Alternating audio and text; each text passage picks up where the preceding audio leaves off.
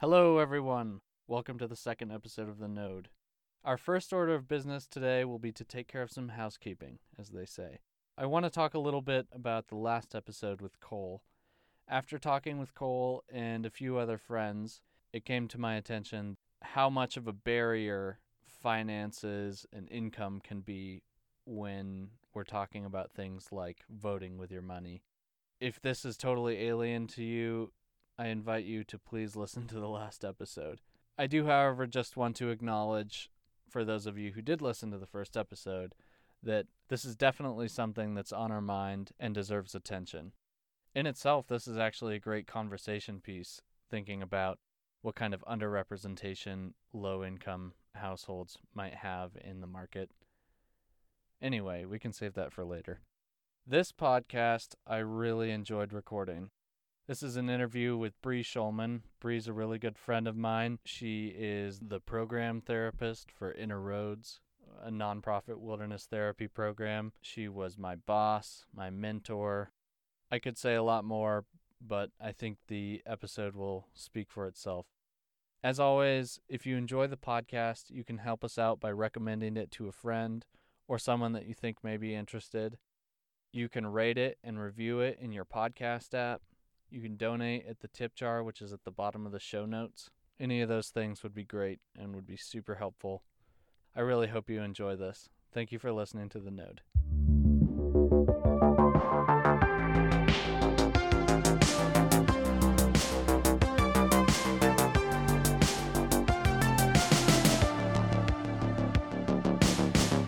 Today we're talking with Brie Shulman. Brie is a licensed clinical professional counselor. She's also the program therapist at Inner Roads, which is a wilderness therapy program in Missoula, Montana. She's a mentor, an advocate for youth from challenging circumstances, and a really good friend of mine. Welcome to the podcast, Brie. Thanks, Stephen. It's good to be here. Awesome. Do you want to start out by telling us a little bit about Inner Roads?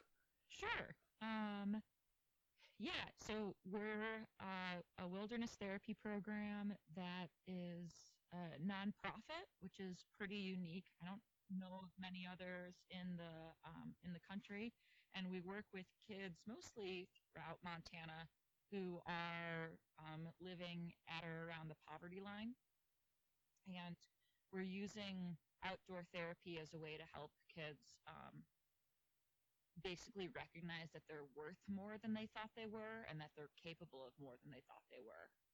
Um, and I think once people have that awareness, they can apply that to anything they want to do or need to get out of as well. Okay. So you're talking about learning to be self sufficient a little bit. Is that where the wilderness part comes in?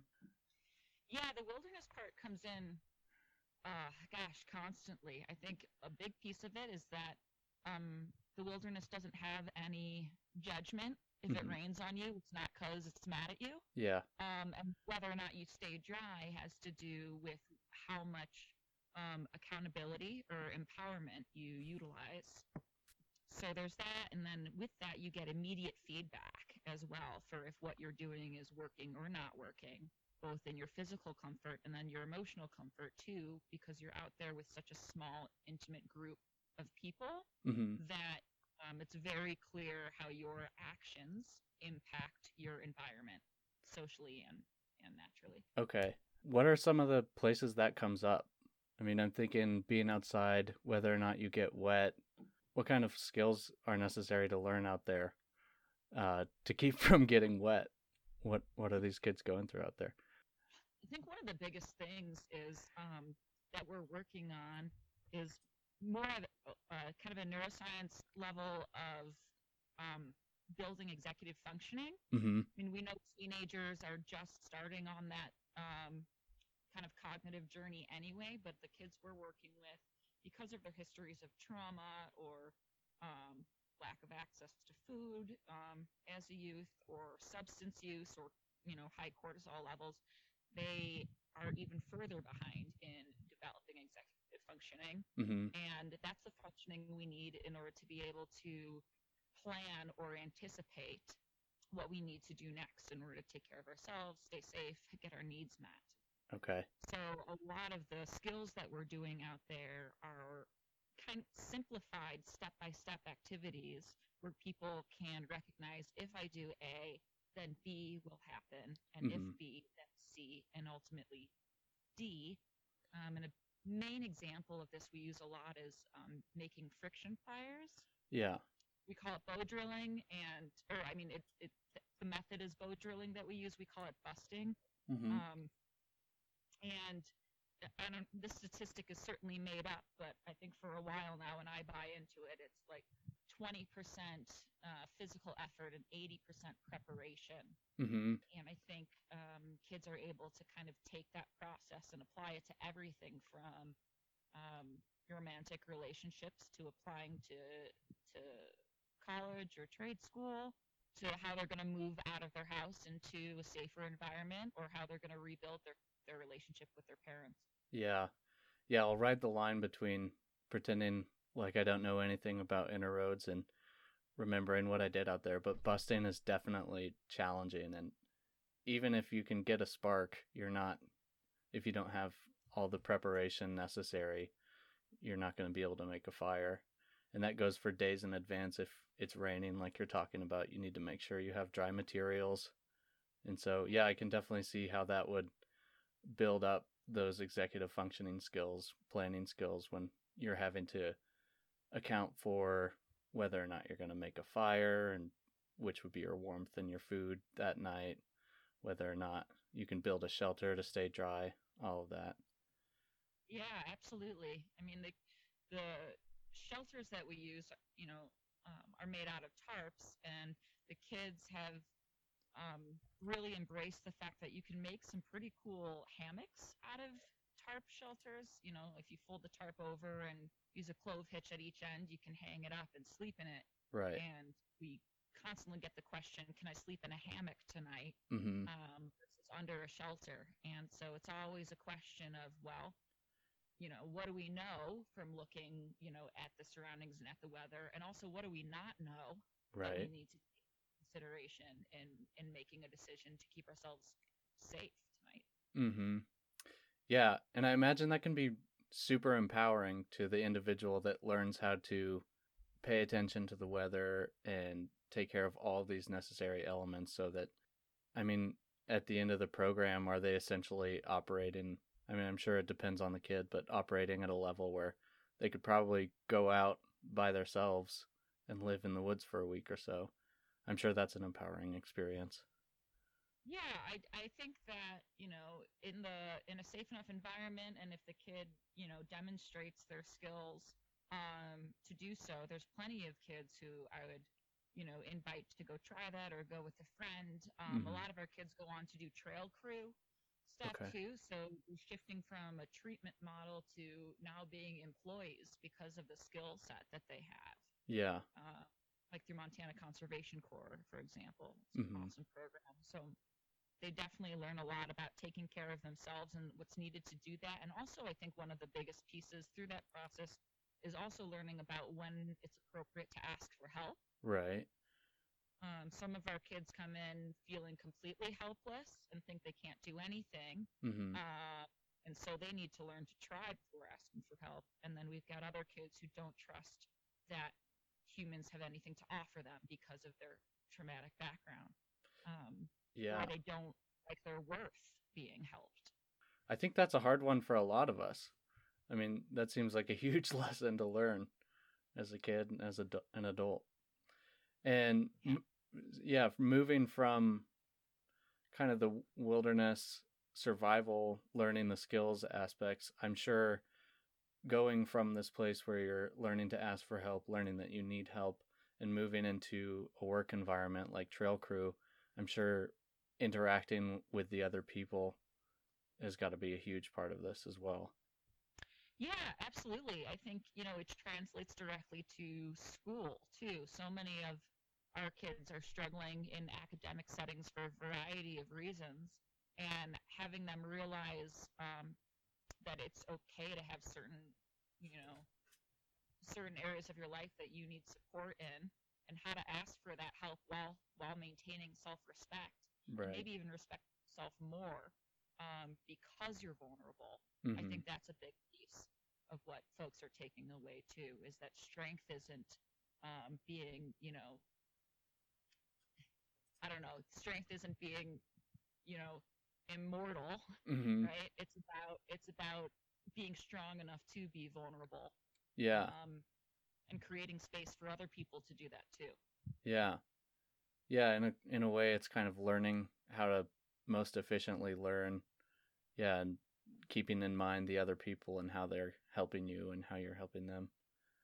So when you yeah, when you take on a client, I mean, part of your job is going through and seeing who's going to be in the program. So when you take on a client, what's your what's your end goal? Does it differ by who you're taking on or is there something that you would like all students of Inner-Roads to learn? yeah, that's such a good question. Um, I think both. There are some overarching pieces that I want every kid to take with them.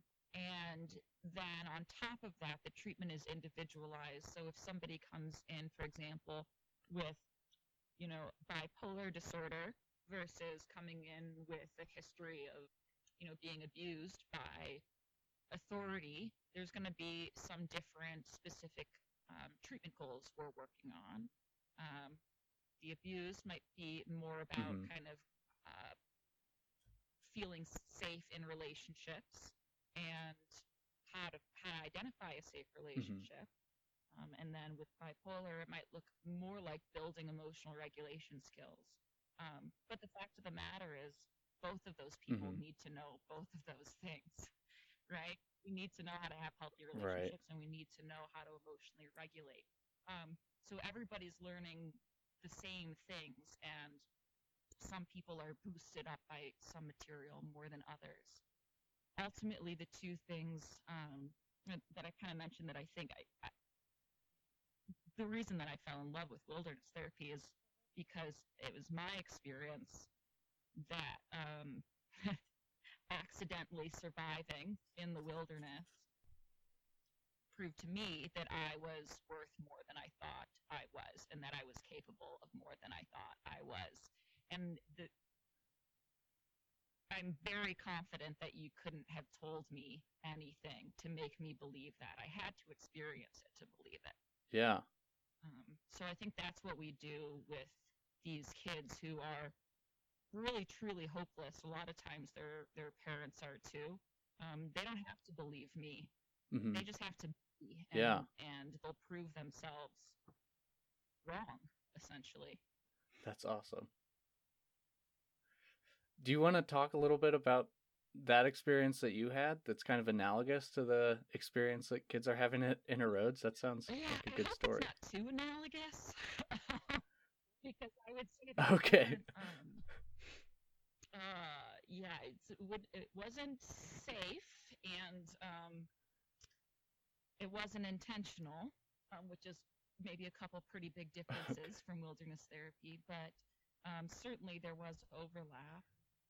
The- It's kind of a long story, but the the shortest version of it is that I um, had never been backpacking before when I was 21 years old and went with someone who I had a huge crush on, who had a huge uh, background in, in backpacking and going all over the world and super independent. And um, this Mhm. was in the Adirondacks um, in upstate New York. So we went out in um, August, ended up getting separated, um, which was a yeah, that's that's its own thing. So I ended up getting separated um, because he wanted to hike further and I was maxed out. Um, and ended up getting lost overnight in like a rainstorm wearing all cotton and he had all the gear. Um, he had Ooh. food and everything Yeah. because he was the stronger hiker, so he was going to carry everything. Um, so Yeah. I ended up getting um, hypothermia, and um, pretty scary experience. But after um, a couple of weeks, really, of kind of processing and really telling that story to people, and people asking me questions to help me. I don't know if it was their intention, but it helped me process and kind of telling my story over and over Mhm. I realized that the the thing I was attracted to about that individual was um, certainly not the individual themselves. They were, um, yeah. They need the they needed the social skills that you learn at Inner Roads. They missed that part. Yeah, they just went straight to solo. Um, but what I was really attracted to, and um, I don't know what quite what the word is, but engaged with Mm-hmm. was the activities that they did, the, the independence, um, the ability to explore, and the confidence to have that ability to explore. Um, Mm-hmm. and it was interesting. I realized that that confidence was mitigating the depression that I was struggling with. Okay. Recognizing, you know, so much of the hopelessness that I had struggled with for for a decade. It wasn't necessarily true that I had to be stuck. There are some things that I could do that I just didn't know I could do yet. So surviving this kind of pulled you out. It it, it definitely pulled it put me on the track. Um, and I would say that it's absolutely been my own treatment is participating in uh, wilderness therapy because there's so many parallels, as you know, between being a field staff or a provider and a kid. You're going through the same rainy, bad attitude crap they are. Yeah. The same emotional stuff is the, well, I mean, not the same, but you're sitting in the same circles talking about and thinking about the same things. Absolutely, and I um, and I have to I have to be there. I have to keep everybody safe because it's it's my job and they're humans and I need to keep them safe. Yeah. You know. you know? Um, so Yeah. that was really the biggest parallel with um, operating Inner Roads as an independent nonprofit. It was strange parallel where in Mhm. um, Christmas of 2017, I went to my hometown and was talking with family about Inner Roads because I'd already worked there a few years. And yeah. a few different people in my life asked if I would ever run, you know, my own or an independent wilderness program and operate it. And I said, absolutely not. Like, I I can't do that. My brain doesn't do that. Um, Mm-hmm. You know, I have ADHD. I don't organize. It's just not going to happen. I don't do that. Mm-hmm. And a week later, it turns out that the program um, was cut from all funding and was going to be dissolved. And You're a field staff at this point? um, I was a therapist at this point Okay. Okay. That makes sense. with no director experience in anything ever. Um, and I guess, you know, the upsides of ADHD and impulsiveness is that sometimes you jump into things even when you're not confident. Mm-hmm. So, you know, I said absolutely, like, we can't let this go. Um, it's the only nonprofit. It's the only wilderness therapy program in Montana. It's the only. It's the only option for so many people.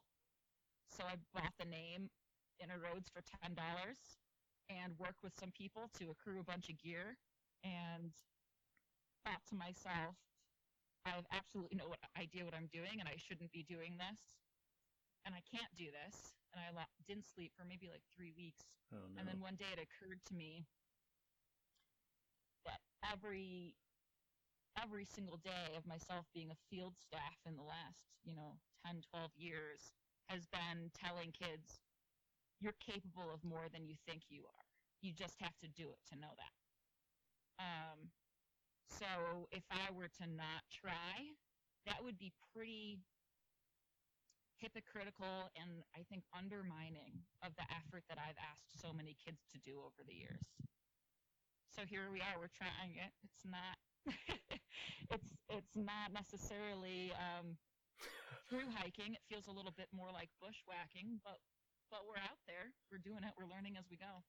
Yeah, no, that's that's so awesome, and I'm sure that this program is going to do nothing but benefit from somebody who's so invested personally in the experience of wilderness therapy. I just want to jump back really quick because this seems like a hugely significant thing that we just kind of blew over. How did you survive hypothermia on your own in the Adirondacks? Um, not great. Um, I mean, luckily, I think just luckily it was. Um, I mean, I think if my bite dropped, you know, another degree lower, it could have um, had a very different ending. But um, I just kind of I Mhm. shivered and came in and out of consciousness through the night. I remember, you know, my ability to to, to think clearly or problem solve was um, really ridiculous. I mean, I remember at one point I was so cold that that I really had to pee, and I knew the pee was warm, and so I figured I'd use it to warm myself. So I like peed in a, in my empty water bottle, Mhm. and then poured some of it on the ground and laid in it to keep myself warm, Mhm. and then drank the rest of it. Um, Dang. so laying in it was warm for about 30 seconds, and then I just smelled like cold piss. Uh-huh. Uh, and you can imagine, I was so I had hiked 16 miles with no water at this point. I didn't know that, but that's Wow. I knew I didn't have water, but um, so you can imagine that that urine wasn't necessarily filled with um, all the water that I would have needed. Yeah. So there was that, and um, yeah, in the morning, um, at one point I just yeah I stopped and I laid down because it was too dark. I couldn't see, and I knew if I took a step off a path, then then the next day would be even less possible. Were you still Um, hiking out or were you hiking back at this point? Well, if I knew the answer to that, I probably wouldn't have spent the night. You didn't know. yeah. Oh man. That's Yeah, terrible. Yeah, no, I was very lost. Did somebody I was- find you?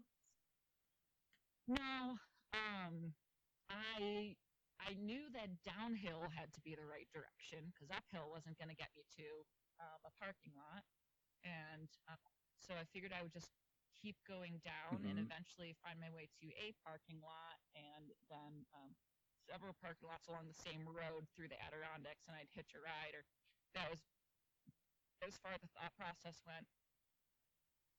And um, I did end up Mhm. coming down into a parking lot um, the next day. There's so many parts of this story that are just wild. Um, but I came down and there was a, a ranger in his Jeep. Yeah. And he asked, you know, oh, are you Brie Shulman? And I was like, yep. And he goes, oh, we started looking for you last night, but then it got dark. So thanks for showing up today. Oh man. So there was that. Um, and got in his car smelling like hot piss. He gave me some water though, so that was nice. There was a part though of this journey where when I when I laid down to kind of just stop, you know, try to stop being further lost, I took my socks off because my they, my feet were so it was raining. It's the only time there's been tornadoes in New York that I'm aware of happened that so there was really windy rain. Um, Okay. Soaking wet, all cotton. Oh man. And yeah, and my, I have really poor circulation, so I took the wet socks off in hopes to reduce the cold direct contact to my toes. And then in the, you know, when I started hiking again, I had I forgot about them. I didn't put them on. And so at some point, when I got all the way back down to kind of ground, hmm uh, you know, water level, I stopped to drink some water from a creek, and my feet were just like sloshing in water from being wet. And I took my shoes off, and it wasn't water; it was just blood because I had been hiking for hours without socks with this adrenaline rush.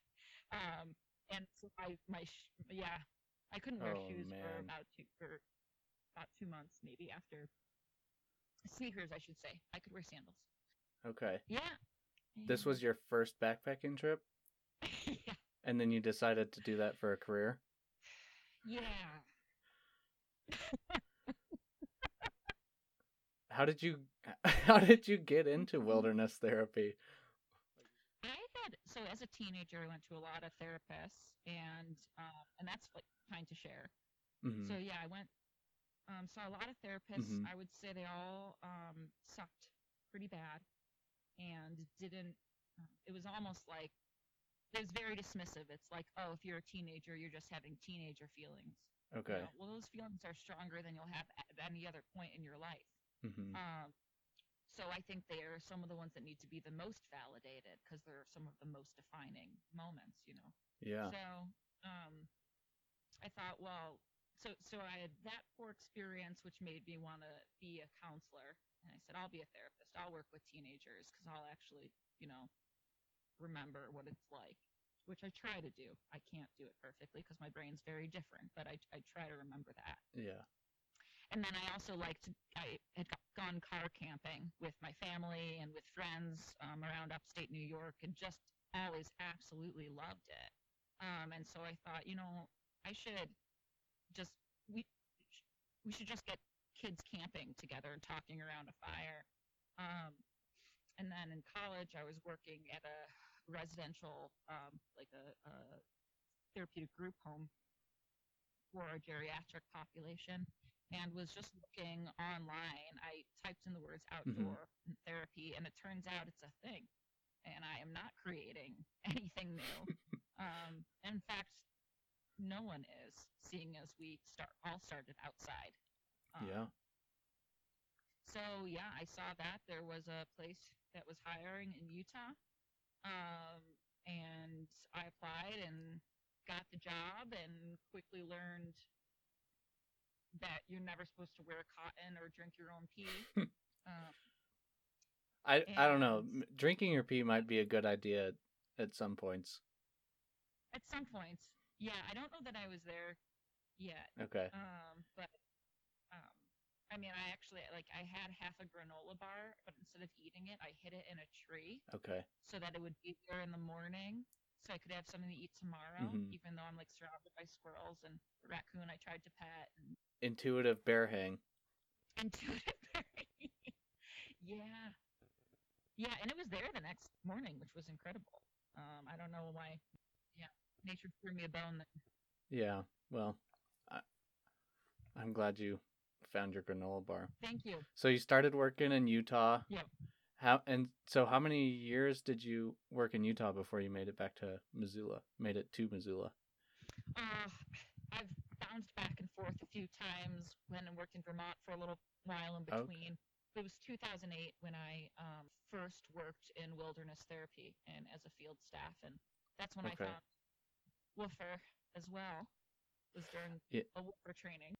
Yeah. So Woofer's your puppy. She's my puppy. Do you want to tell the Woofer story? Uh, sure. We can make we can probably get Hot Dog Day to be a thing that Oh my gosh, should that be like a fundraiser for like wilderness therapy or, or maybe abused dogs? yeah Hot dog. day? both Both. Hot Dog Day. Yeah. Um, yeah, I went. I was. I was in Utah, um, and then we did a training in southern Idaho for backcountry Mhm. medicine, and the training is called uh, Wilderness First Responder. And while Mhm. I was out there in the middle of nowhere, this dog showed up, and I've always been a dog person. So this dog showed up, but was clearly very afraid of us, but was um, definitely really emaciated, kind of just kind of trying to eat our scraps and things that was left, left around. And uh, I Yeah. would try to approach her, and she would run away. Um, but then she would always stay within like kind of 20 Mhm. feet, just kind of watching. And so, you know, she would take like one step forward, and then I would take a step forward, and then she'd take off. Um, and then one night we were of, of this training, we were making hot dogs over the fire, and I thought, well, the dog's hungry. Um, maybe this is a way I'll lure her in. Um, because for whatever reason, I was like, Mhm. I must touch this dog. So, yeah. So she ate the hot dog out of my hand, and that was June 11th, 2008, which is uh, now Hot Dog Day. June 11th. June 11th. So from that moment, um, she's been my best friend. Um, she she hung around. She slept next to me Mhm. that night. Oh wow. Um, and yeah, put her in the car when it was time to go, and she jumped out of the car, and I put her in the car again, and then she stayed. Um, and yeah, now she's 14, and she has been a field staff with me um, in every program that I've worked for. And she's really great to have out there to show the kids what it can look like for someone to come from um, abuse and neglect and rebuild uh, trust Mhm. in relationships and actually um, really bring a lot of joy to a lot of people's lives. So she, she's a good representation of that. Yeah. Well, she's such a sweet dog, and I mean, dogs are a great example of this too. I mean, dogs are people too, and you can see when when you're around dogs that have been abused or neglected if they haven't had the chance to repair those behaviors and ways of viewing the world, you can tell Yeah. through their behavior. Yeah, I use that parallel a lot when a kid comes in with a diagnosis like ODD, oppositional defiant disorder. Um, hmm basically means that they have a pathological response to authority. However, there's there's Mhm. always a reason for that. And unsurprisingly, the number Mhm. one treatment for that is parent training. Yeah. So have you tried approaching the kid differently? You know, um, but the way you know th- these kids come in with this really negative stigma that they're just like they're bad kids, they're troublemakers. Nothing you will do will kind of satisfy them, and they're actively trying to to make other people's lives worse. hmm But the parallel I see with it is if you've got if you go into an animal shelter and you see um, a dog in the shelter that looks a little nervous and you want to go over and say hi to it and it steps backward from the from the gate but you've got a treat and you want to give it a treat to pull it in like I did with Woofer right?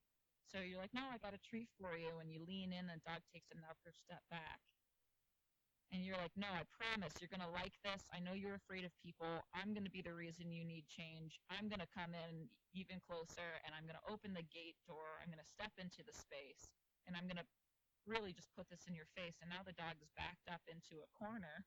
hmm At some point, the dog only has so many choices for how to defend itself. hmm It doesn't understand your intention. Right. Uh, and so that's where we see Mhm. kids, I would say, biting. Yeah.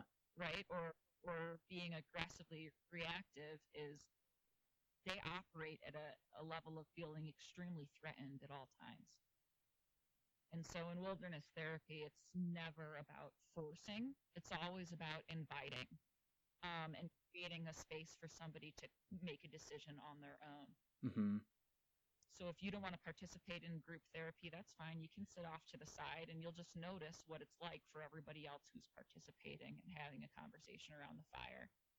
And you might start to sit a little bit Right. closer and just kind of listen in, participating. Yeah. Yeah, I mean that's a really interesting way to put it. It's like they haven't or their reactions have popped up because of the way that their environment is and yeah, that, that's really kind of draws out what you're doing with wilderness therapy in that when you take them out of this uh, environment that leaves them no choice but to be biting, no choice to but to be reacting to people and then giving them the space to make those decisions for themselves and see see how to mm-hmm. interact with adults that they can trust and people that are supportive of them. Yeah. Yeah, that's a really that's a really good example. Yeah, I, mean, I think people need to have enough space to not trust. You know, I always tell kids, you shouldn't, you shouldn't trust me. You don't know me. I'm a stranger. We're going into the forest together. Yeah. You know, hmm if you're just like, yeah, totally, we're going, then I'm a little bit worried about your dis- decision making process, right? Yeah. I want you to to be curious about whether or not you have contact with your parents. I want you to be curious about a grievance form and how to make sure that you're heard and you're safe. hmm Uh, and you know, a lot of those kids don't have that capacity yet. We're working on building that executive functioning, but Yeah. I'm never going to tell a kid to trust me because they shouldn't. A lot of them shouldn't. Um, there's no reason to. I haven't suggested myself Yeah. as being trusted yet. So how long are they out there to build these kind of relationships and skills? Build that trust. So the evidence-based model um, that's been researched extensively over the last like 15 years, what they're they're finding is that 42 days hmm seems to be a pretty prime um, amount of time for the brain to do some um, neural network development that creates long-lasting change. Okay. Um, which can be particularly helpful for something like addictions. Yeah. You certainly can get work done in a shorter period of time, and that's going to be looking more at, um, you know, building some of those coping skills and some strategies that kind of supplement whatever it is that's going on inside of your brain. Right. Um, so um, the Inner Roads program were usually five weeks long. This year we're going to um, do things a little bit differently in order to um, accommodate fast changes with the coronavirus. Yeah. Uh, so we're going to kind of increase the intensity Mm-hmm. um, by having some, you know, more experienced and directive people out there Mm-hmm. um, right from the get-go, and we're also going to really increase the um, intensity of the parent programming Okay. um, to make sure it's very clear to the parents that they are a key player in whether or not this creates long-term impact or not. Yeah, that seems really key. And that's one of the things I've found really cool about Inner Roads is that they incorporate the parents in the equation and I mean it's a, like a family wide approach. Does that does that come from your background in family therapy or how did how did that get added to the mix? That came from a few different things. Um, I mean, so most wilderness therapy programs have a family component, and this Okay. this letter writing is a really common piece. Okay. um, because it can be so much safer to be vulnerable to say things that you need to say, Mhm. whether it's to hold your parent accountable or to hold yourself accountable and, and share that information. Yeah. So, um, you know, I saw that technique when I started in 2008. Okay. Um, I'm very aware of my own teenage experience having a family component that um, that wasn't addressed. I Mhm. don't know how it would have been to address it, but it was absolutely a significant component. Mhm. Yeah, I mean, that's a huge a huge part of relationships and how you learn relationships in general is your primary caregivers or your parents growing up. Exactly.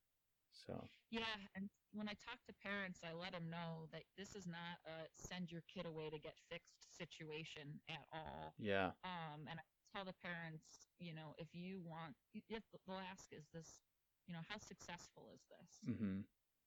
So I'll say a couple of things. I'll usually say, first of all, that depends on what you do. Right. Um, and the the other pieces, I'll say, you know, if you've got a family, say you've got um, you know, a mom and you know, and another parent and two kids, for example. So then you've got maybe your family of four, Mhm. and the parents decide that they're going to send Jimmy to do this program. Um, then I think about it as yeah, your family is this puzzle piece of four, and if you send Jimmy's puzzle piece into the forest to work on shifting his shape into a shape that's more functional, Mhm. the only way he can maintain that new functional shape and rejoin the family is if those three pieces that interact with his piece Mhm. change their shape just enough to allow for that that new shape to sustain. Yeah. Otherwise, they're going to fall right back into where he was. Yeah. That seems like harder to do uh, in some ways than working with Jimmy. I mean, Absolutely. yeah. I way less control over it, way less. Um, they have way less experience, you know. Um, so one thing we do to kind of um, address that is provide family therapy um, trips. So like at the end of the trip, everybody's been practicing their skills. Um, you know, the kid in the field, the parent with the parent therapist, and then we have a three-day kind of combination where um, myself and the field staff go out with that family and practice doing a lot of what the kid's been doing out there the whole time, um, like having vulnerable conversations around the fire, um, creating friction fires together, getting frustrated together, Yeah. um, asking each other for help, asking each other for space, Mhm. you know, applying all of those pieces. Um, and more and more wilderness therapy programs are incorporating these these multi-day family therapy trips to integrate the skills. That seems like a really good idea. they're awesome. It's really fun. Yeah. One of the other things I wanted to talk to you about is secondary trauma and f- staff fatigue out there. We were kind of talking earlier about backing somebody up into a corner to the point where what they do is bite.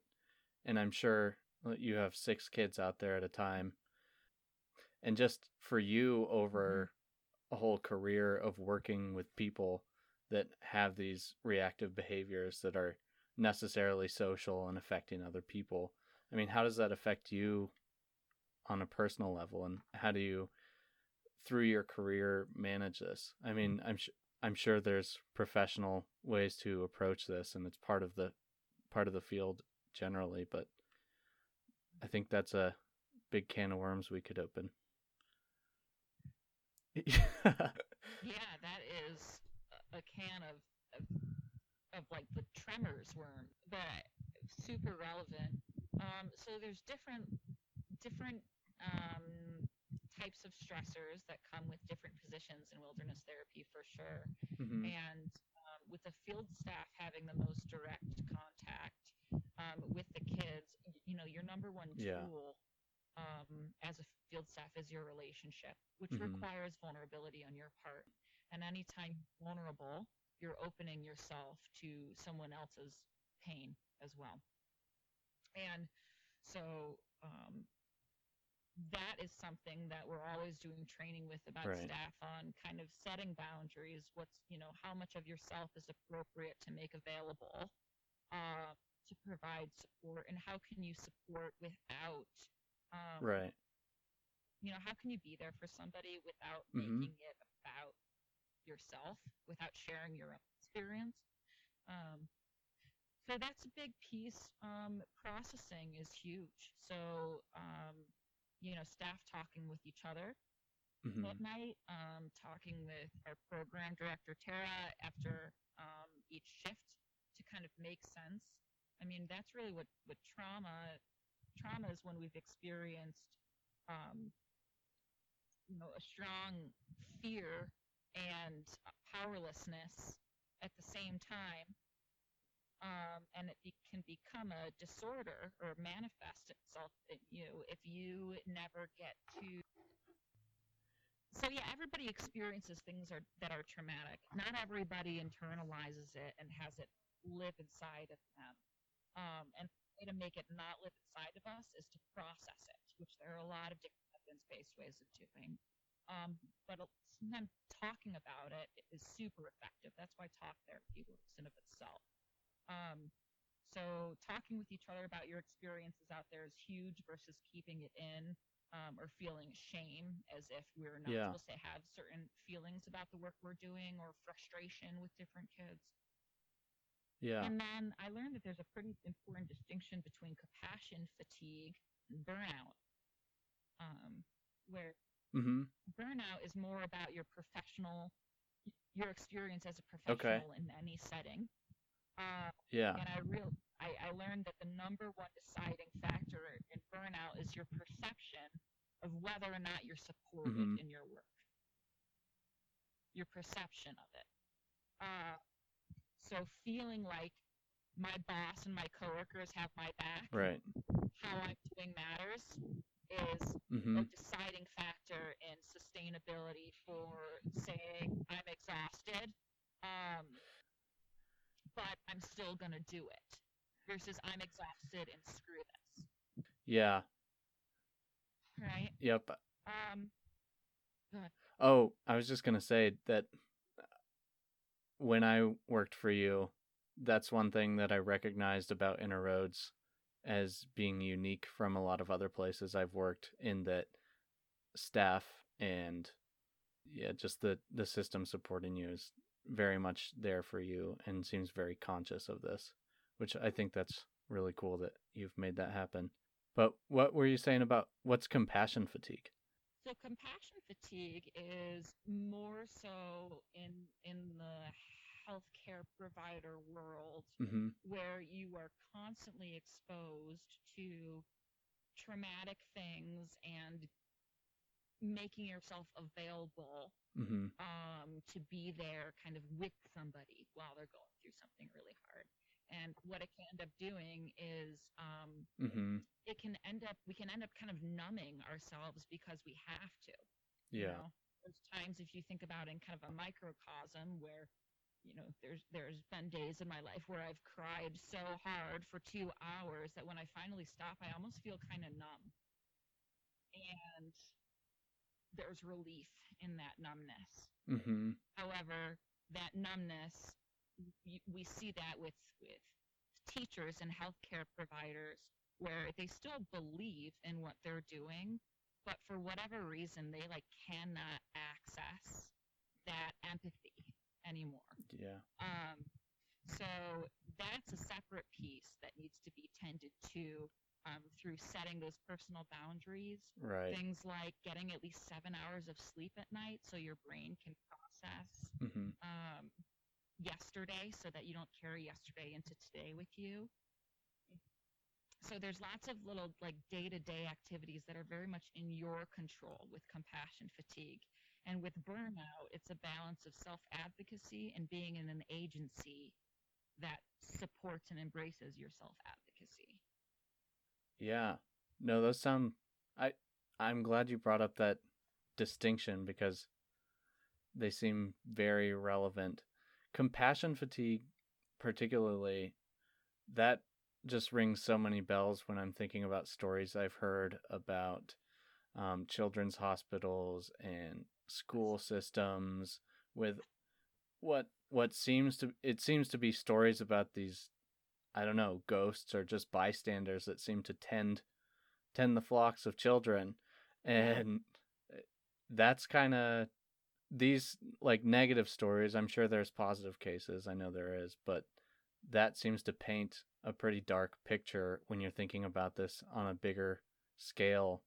When you're thinking about there's so many people building up this sort of re- recalcitrance to dealing with other people's emotions and recognizing that they're in need of actual help help and compassion. What so as the director of Inner Roads you're kind of dealing with a bigger system than most people. How do you think how do you think that systems healthcare systems in general can be more aware of this and how can we deal with that so we're not we're not dealing with mass compassion fatigue and the negative externalities that result from that. Yeah, great question. I mean, I think psychoeducation is a piece. I think Mhm. that um, in business manage- management, you know, training, when people are going to business school, I think having um, psychoeducation about um, the emotional demands of of management are going to be really appropriate too. Um, there's you, you know there's workshops that people can attend on things like resiliency and burnout. Yeah. Um, and I also think it's really, again, it's a, a trickle down effect of how do we, as an agency, how do we create the space for people Right. to self to, to use self care to manage their compassion.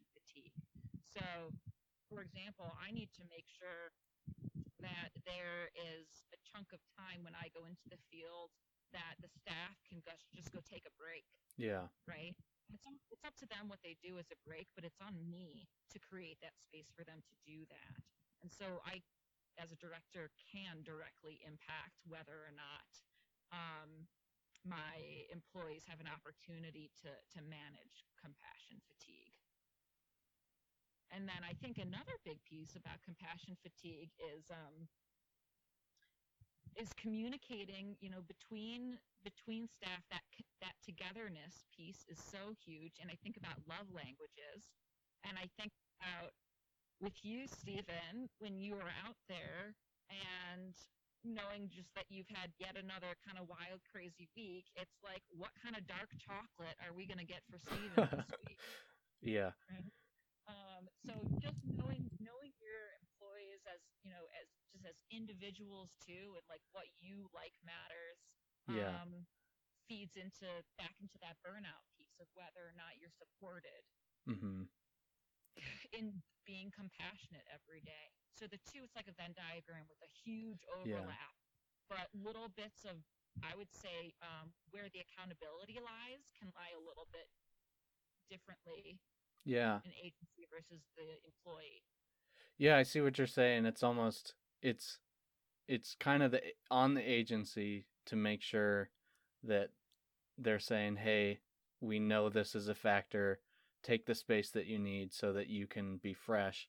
And then it's on each person individually to say, "Okay, what do I need to do so that I can be refreshed and deal with other people's emotions and be a, be a competent employee?" So, yeah. And I think you- overlap there too. yeah. It's me as an employee or employer to check in and say, hey, do you have methods of self care that work, work for you, or, or do you need help brainstorming? Or Yeah. "Me, I don't know how to take care of myself. Can I have help? Mm-hmm. Yeah, that was part of my job interview with you guys. I remember that. Very Yeah. cool.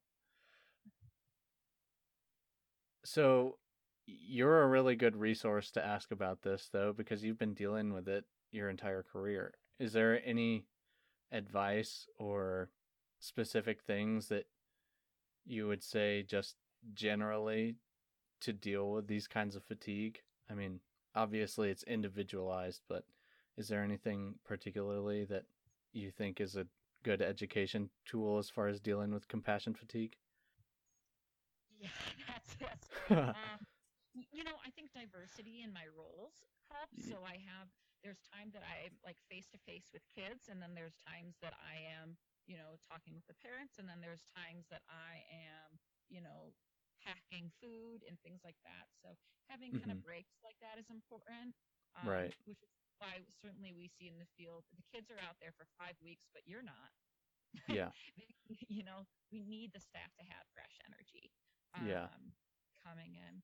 So I think breaks are um, a huge piece. The self awareness um, Mhm. is definitely a huge piece.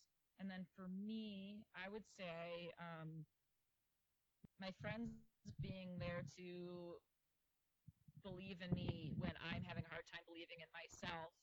Um, just like we do in the field when the kid is so sure they can't possibly take another step and say you can it just Mhm. might not be on your timeline but we're here with you Mm-hmm. you know while you while you sit through this and and while you take that next step Okay. um, so yeah the my my relationships have been um, definitely the defining factor in my wellness throughout Okay. Yeah, that's I'm I, that's a huge one, definitely, with all things in life. it's tricky though because with my kind of work demand and with the fact that I, I do struggle with organization, I don't work super effectively, which means I work it takes me more time to do things. And then I have less time for those relationships that I need to be feeding my ability to fulfill this this uh, professional role. So Okay. that is the struggle is how do I how do I tend to those relationships how do I not just use them, but tend to them and and and feed those relationships while working extremely hard all the time. Um, Right. And yeah, that's something that you know I'm slowly learning some boundaries on. I yeah, we're getting there. Yeah. Well, you're in a unique position too because you've you've recently come into being the program therapist of Inner Roads and a director of Inner Roads and I think that's that's probably a really key a really defining moment in a lot of people's careers and lives is just taking those steps. How has that affected you? I mean, you were talking about it a little bit. It's a lot to handle. But yeah, how has it affected you stepping into this really big role? What have you learned from that too? Oh yeah, what have I learned? Oof. Um,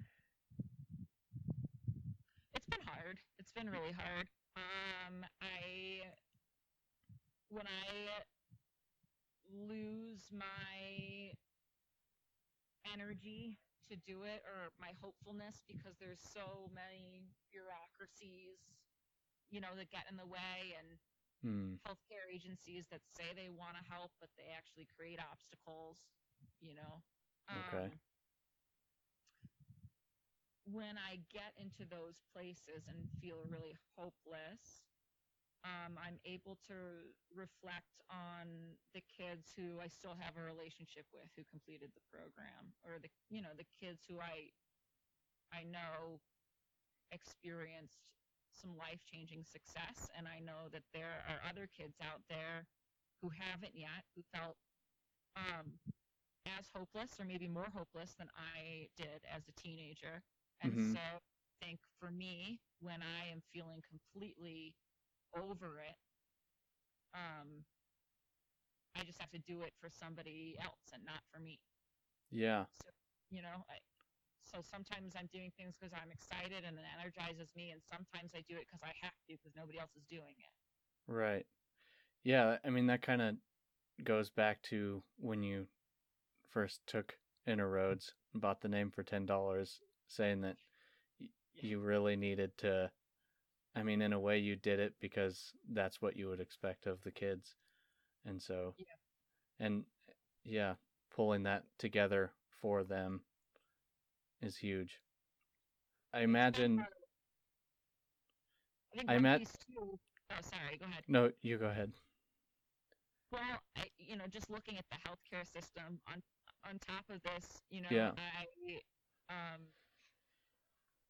don't have I don't have Medicaid coverage, um, and so I um, have to pay kind of out of pocket until I meet my deductible to find a therapist for myself.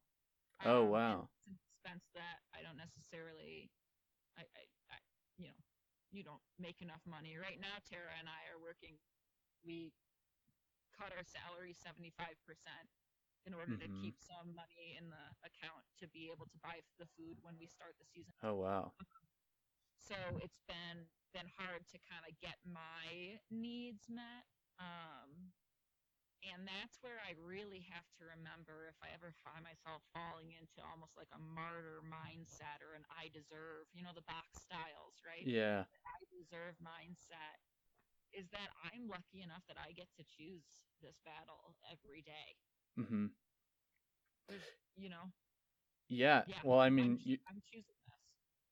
you're choosing it and you're also you and Tara are kind of the ones that are out there on the limb and like you're saying you're having to deal with everything that is in the way of taking care of these kids whether it's whether it's insurance or other bureaucracies. I mean, yeah. yeah, that's a lot. That's a lot of responsibility. I'm sure that I'm sure that's no easy load to carry. Yeah, t- I mean, Tara has absolutely been, you know, the glue of holding all of these pieces together. You know, I'm here ready to march forward, and she's like, "Brie, there's some, there's, there's a way that that will work, and there's a way that won't work." And she's been so much of the reason that it has worked, hmm um, which is also a huge piece for for my mental health. Is we have um, an extremely strong working relationship that I think has been a deciding factor. That it was just kind of lucky Yeah. that we that we both work together so well and have very different skill sets hmm while having very similar goals. Yeah. Okay, so I know that Inner Roads is in high demand as far as people wanting to join the program and go out in the field, but it sounds like you're still struggling with getting the the funding that's needed to take care of kids' food for five weeks at a time, five teenagers eating at a time, and uh, I mean funding the program in general. Is that the nature of nonprofit, or what's how can Oh, how can we figure that out? things um, at work. I think there's a piece of it that the nature of nonprofit is, um, well, you know, I don't know. There's there's kind of um, common beliefs about nonprofit that to do nonprofit work you have to struggle excessively. Mm-hmm. I'm not so sure that that's necessarily true, but being Mm-mm. such a small um, agency, you know, just Tara and I, and now finally kind of putting a board together, um, we don't have time to write the grants to get even even to write a grant to get a grant writer. Okay.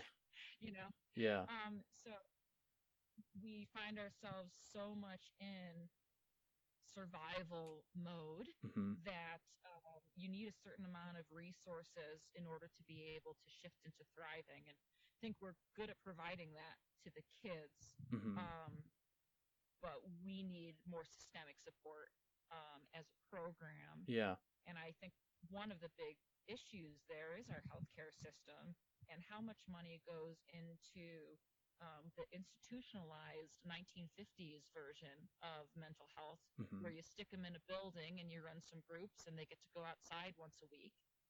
Um, I mean, I know that they there's some really good work that happens there, but it's it's first of all, it's not even research to show that it's effective. Second, it's a ton of uh, you know taxpayers' dollars hmm without any research showing that um, it creates um, a reduction in distress over time. Yeah. Um, then there's there's no money in this in Montana's public health funds that are specifically allocated to evidence-based healthcare for youth. hmm The column is literally empty on the 2018-2019 fiscal analysis. Oh wow. Um, and then it where it shows you know um, satisfaction with mental health treatment outcomes. hmm Um, the U.S. average was about 74 percent, I think, somewhere in the 70s, and, and Montana's was 60. Oh. So we've got you know, okay. really low outcomes of satisfaction. hmm We've got some clear solutions, and we've got a lot of bureaucracy in between um, that's supposed to be helping us create access to healthcare hmm um, but it's been that that hasn't been my experience yet. Okay. Wow. That sounds like a hard place to be. What what's the general attitude towards wilderness therapy programs? Like you're you're one of I'm sure many mental health providers trying to get funding for a program. And so where does wilderness therapy stand compared to something like residential therapies or I don't know if private practices get government funding, but w- what's the reputation right now? Well, that's I think there's two different pieces there. One is that for residential programs, um, you you do kind of automatically as long as you've you've checked all the lists about your facility hmm and the number of hours that you have a therapist interacting with the kids and you've got a pharmacist on staff whatever then um, then you do just automatically get reimbursed so um, medicaid and dphhs well no medicaid specifically is just an insurance company or you know insurance agency in of itself Okay. so um, they're not actually looking at effectiveness of treatment. They are just the ones handing out the money, kind of like a bank um, isn't necessarily asking how what kind of good work your business is going to do when they give you a business loan. They want to know if you're going to go bankrupt or not, or you know, and Oh, if they're going to lose money on you. okay. So Medicaid wants to know how we can save them money. They don't necessarily want to know how we're being effective. How, however, it turns out that by being effective, you can save them money. Right. So I'm trying to make that um, point. But in terms of thoughts about wilderness therapy, I think that we're making some good headway around the nation with more and more research coming out about it Yeah. um, showing the effectiveness and shifting away from this negative stigma where people think about these 1980s boot camps, Okay. you know, the break them down, build it up. Yeah. Um, I always tell people we don't need to break. Our kids come to us broken down. That's why they're here. Yeah. You know, our job is to do nothing but build them up. Right. And uh, but between that and then last year, um, luckily, a lot of light, light was shined on these um, so-called like alternative adolescent residential programs hmm um, that were the the oversight agency was the same people who owned these companies, and they hadn't done an internal audit in eight years, and kids were completing suicide, and there's sexual assault that was unreported because they kept it all internal, you know. hmm Um, but since those had the word alternative in them and because they took kids like snowboarding on weekends, people have somehow looped that in their minds and associated it with outdoor therapy programs. Mm-hmm. There's no, there's no connection. I mean, we're more similar to a school because kids spend more time outside during recess Right. than they do, you know, at these programs. Um, so that's kind of a fight that we're trying to make is letting people know we're not alter, we're, not we're not experi- experimental. We're experiential, Right. not experimental. Sorry, it's raining, so I'm just. Oh, good. Hey, pup, do you want to come inside and get wet? There's a cute little. Oh, nice. Oh. Hi, Woofer. Come on, Wolf. There you go. Um, I don't know if that answers your question. How do you though? I, I'd be curious about. You know, I've been so in the world Mm-hmm. of wilderness therapy and fighting this battle for a while. Yeah. You know, and when you told people you were going to kind of do this kind of work or Yeah. or anything, what kind of feedback did you get? Um, I got mostly positive feedback from my friends and people in my social group. I didn't really get much inquisitiveness about, I mean, around the whole. About the time that I took the job at Inner Roads, a lot of the scandals had come out about things that had been going on in the state of Montana.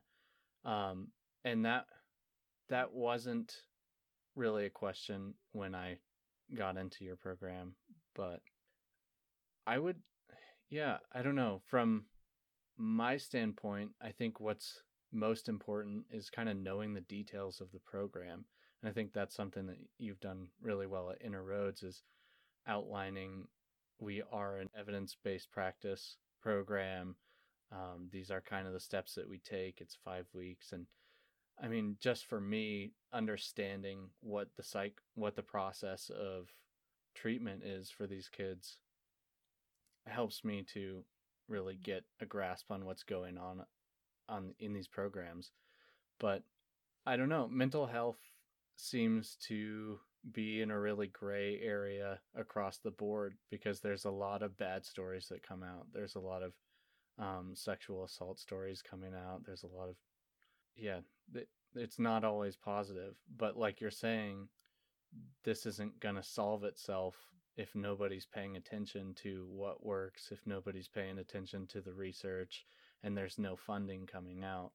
I mean, if if our solution is just to put people somewhere where we don't have to acknowledge them and their problems, then maybe we're accomplishing our goal right now. But yeah, I think I think really what the emphasis needs to shift to is does this work? Why does it work? And what's what is going to happen as a consequence of these people getting the help that they need. I think that we really need to start focusing on that before it starts becoming more and more obvious that our country is full of people that have these underlying issues and traumas that they haven't dealt with because I mean that's going to come out one way or another and if it doesn't come out individually it's going to come out in our institutions so yeah Yeah, it makes me think. What? Um, yeah, in our institutions. So I, one of our um, kids from a couple of years ago just texted me today um, to say that he was going to get a, a Inner Roads tattoo with the name of each of the staff who worked with him. oh wow And he's, you know, he's 19 now. But he had been on probation. He had been in and out of juvie plenty. Um, some pretty severe um, stuff going on at home Mhm. and socially, and um, absolutely unwilling to go when he first came out. And now he goes back and he volunteers for us. Um, he's actually going to help me um, teach some university students how to do some friction fires later this week.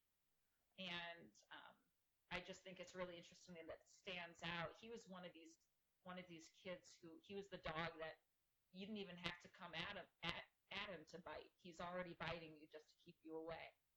And mhm now he wants a tattoo with these staff names because those those relationships and the belief and the ability to have and be worthy of relationships. I think Mhm. is one of the biggest things that comes out of um, the really intimate time that people have in, in a kind of a outdoor adventure scenario. Yeah, I mean, that's just kind of speaks to how much change a person can go through in a positive direction. I mean, somebody who's how many years has he been out of the program, yet it's still a fundamental part of his life and something that he's remembering as like a pivotal and positive change Yeah, absolutely. speaks volumes. I don't know. Do you approve of the tattoo? you know, I I yeah. I think it's awesome. Yeah, I the thing about you know the names. Sure, I mean, sure. I don't. A lot of those people he's never going to Yeah. have another interaction with, and so it's more just about the legacy that they've left for him. And I think that that can be. Um, I think that that can be fine, and if that helps him remember those individual connections, I think that's great. Um, Yeah. tattoos are about what they mean for you, right? So, Mm-hmm. um, yeah, I definitely agree with that. yeah, I uh, I approve. Awesome. Maybe not on his Okay. or something, but Yeah. Yeah, that's a different story. Okay, so before we wrap this up, I just want to ask you one extra question. What advice would you offer for people trying to make a career out of their passion?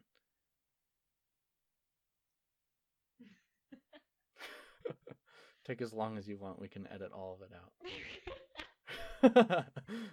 um, you know, when first couple weeks of Inner Road starting as its own thing when we got cut Hmm. from the parent company. Um, I was speaking with a a friend who um, I was saying I I'm so ignorant. I have Mhm. no idea what I'm doing to start, you know, starting this up or keeping it going, and hmm I know I'm being foolish. And she said, "Well, you can't, like, you, you kind of, you kind of have to not know." hmm Um, she said, "Because if you did know everything you'd be up against, you wouldn't do it." So I thought that that was really interesting. Yeah. Very true. That if you told me every obstacle I've been experiencing, I would say absolutely not. But when you take it step by step and you have the support along the way, uh, and you believe in it, then then you do do it. Mhm. Um, so my my advice would be, um, don't waste your time. Um, don't waste your time trying to plan everything Yeah. because it's going to change anyway. Coronavirus is going to happen. Whatever is going to happen. Yeah. Right? Um, just just do it. Like put one foot in front of the other, and find out what you're capable of, rather than sitting back and waiting to find out. Yeah. I think that's great advice. Be present, deal with things as they come. Okay, one more. My friend Cole, who I talked to for the first episode of this podcast, has an interesting take on his approach to work passion and he divides it in a way that he he works so that he can take his time for his passion. Um, Yeah. what do you what do you think about that? What do you think about the necessity of your work being your passion? I think it is such a privilege to be able to work in your passion. I absolutely do not believe that the two in, that there's any necessary connection. Mm-hmm. Most of the world works so that they can come home from work to whatever it is Yeah. that matters to them. Um, Right. and I think when people are like feel forced to find a career that they're passionate about, Mm-hmm. I think it reduces their opportunities to engage in their passion, and I think it reduces their career opportunities.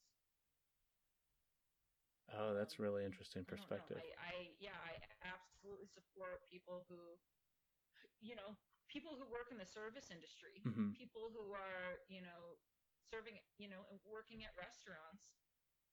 Have first of all, I think you can definitely enjoy your job if you have a good agency that doesn't cause burnout, you know, Mm-hmm. yeah, and hopefully there's more to life than than what you do um, to pay for the rest of your life. Yeah. No, that's definitely key. Mm, I'm lucky. Um, you know, Mhm. and I, I found a meme. Um, hang on, I'm gonna pull it up real Okay. quick. Um, because it's that that there's that saying, "Do what you love, and you'll never work a day in your life." Mm-hmm. And this meme, it says, "Do what you love, and you'll," and then it crosses out that never work a day, and it says, "And you'll work super fucking hard all the time with no separation or any boundaries, and also take everything Oh, extremely personally." And I thought, "Yep, that sounds that Yeah. sounds really right." That sums it up. Yeah, yeah. No, I work Mhm. every day, and I weekends aren't a thing. Yeah. Um, but that's because, you know, bigger things matter. And I feel like I matter by being a part of something bigger than me. Yeah. Um, so it's not necessarily altruistic, it's what gives me a sense of purpose. Okay. A little bit of both. Yeah. Awesome. Well, thanks for taking the time to do this. Yeah, is yeah, thanks for talking with me. It's good to good to see your face. Good to see your face. Um, I'm so- so excited for you on this adventure of, of podcasting. Thank you. It's been it's been crazy already. I haven't I mean, I'm barely into it and it's it's a lot more than I would have expected in a lot of different ways and I think it's helping me to learn about myself, which is good cuz that's one of the main goals behind it is learning about myself. So, Totally. And if you knew everything you it would have taken ahead of time, maybe you wouldn't have done it. yeah, that's right. Right. Yeah, I kind of just that I, that is actually that goes straight into that advice you just gave because that's something that I've been uh trying to do myself and then that that advice is comes really close to being what um this I'm reading this book Zen Mind Beginner's Mind and the the teacher Shunryu Suzuki I mean he points out a very similar thing there's no reason to be anxious about what's going to happen because you can't do anything other than what you're doing right now. Like you can't be anywhere than right now, other than right now. So, yeah. Thanks, Brie. Where can people go to find out more about Inner Roads or help support you guys through volunteering or donating? Yeah, thanks for asking. I, you can really access all of that through our website. So Okay. The, the website is um, one word Inner Roads MT as in Montana. Dot Okay. org. Um, you could also find us on Facebook, and Tara does a fantastic job um, keeping folks posted with what we're working on and putting up pictures of what it looks like out there in the field. Um, so you can reach out to us through that, get signed up for our newsletter, uh, volunteering, and we've got um, Missoula Gives is a big donation thing that's coming up. Okay. Um, a big fundraising thing that we're hoping will help us float our season this year. Um, and we'll also have a, an Earth Day. We're going to kind of launch it on Earth Day, which is coming up. Oh, awesome. Yeah, and you guys throw some very cool fundraisers when it's not when it's not COVID season. Not quarantined. Yeah. yeah. Yeah. Looking forward to doing that. Doing that again. Mhm. Awesome. Thank you, Brie. Yeah. Thanks, Stephen. Take We'll care. you soon. Thank you so much for listening to the podcast. I hope you enjoyed it. If you want to learn more about Inner Roads, visit their website. Find them on Instagram at Inner Roads. Inner Roads is really doing some great work. If you're based in Missoula, they often need volunteers, and of course, donations are always welcome. If you want to support the podcast, you can do so by recommending it to a friend or someone that you think may be interested. You can rate and review it in your podcast app, or you can donate at the tip jar at the bottom of the show notes. That's it. Thanks, everybody. We'll be right back.